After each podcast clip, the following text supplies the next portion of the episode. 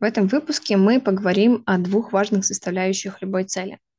Первое – это цель, второе – это действие. Для примера возьмем такую цель, которую ты еще никогда не достигал. Ты можешь предполагать, какое именно действие подойдет к решению этой цели, но знать наверняка, сработает это действие или нет, ты не можешь. Твои предположения – это фантазии. И их ключевое отличие от практических знаний – это опыт. То есть, если ты никогда не делал омлет и уверен, что у тебя не получится с первого раза, это фантазии. А если ты сделал омлет, и у тебя не получилось так, как ты хотел, это практические знания. Итак, есть цель. Ты фантазируешь или строишь теории, с помощью каких действий ты сможешь достигнуть этой цели. Вкратце получается такая цепочка. Выбираешь теорию, делаешь действие и получаешь результат. Рассмотрим такой вариант результата, который тебя не устраивает. При таких результатах обычно люди испытывают дискомфортные эмоции и склонны сдаваться, опускать руки. Мол, я попробовал, не получилось, значит не судьба. Но тут есть один здоровенный нюанс. Когда ты выполняешь какое-то действие, ты не знаешь, приведет тебя это к достижению цели или нет.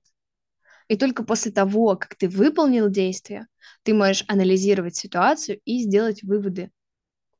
Большинство людей уверены, что знают, какие действия их приведут к достижению цели. Но теряется главное – это теория фантазии. Ничего общего с реальностью в этих мыслях может и не быть. Простой пример. Я хочу купить квартиру. И уверена, что если я буду больше зарабатывать, то я смогу заработать на квартиру. Почему? Потому что если я буду больше работать, то я буду больше получать денег.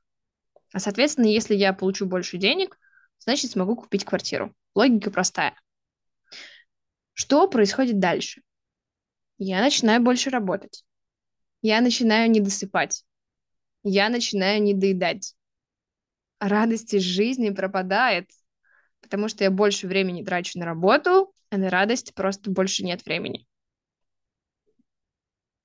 Проходит какое-то время, и в лучшем случае я действительно начинаю зарабатывать больше. Но этого больше все равно не хватает на то, чтобы я купила квартиру. Я возвращаюсь к тому, что, наверное, я просто не так много работаю. Денег же стало больше, значит, надо работать еще больше. И все повторяется по новой. Проблема в том, что я выбрала неэффективное действие. Я ориентируюсь на свою фантазию. Возможно, когда-нибудь при стечении огромного количества обстоятельств я действительно смогу заработать на квартиру, работая больше. Ну, или просто я перестану спать, и эта квартира мне будет интересна все меньше. А как тогда найти эффективные действия? Все гениальное, как всегда, просто формулируешь цель и начинаешь придумывать к ней действия. Не меньше 10 к одной цели. Чем шире и разношерстнее варианты, тем лучше. Дальше берешь любое действие из списка, какое тебе захочется, и ограничиваешь себя по времени. Например, я даю себе полгода, и в течение этого времени я буду работать больше. Через полгода смотришь на результат и анализируешь его. Если результат не устраивает, то ты перестаешь выполнять это действие, возвращаешься к списку своих теорий и берешь следующее действие на тестирование. Выполнять список теорий можно в любой момент. А время, которым ты себя ограничиваешь, любое. Какое сам для себя решишь. В какой-то момент одно из действий сработает, и ты обязательно достигнешь своей цели. При такой схеме ты, во-первых, не зацикливаешься на одном из вариантов.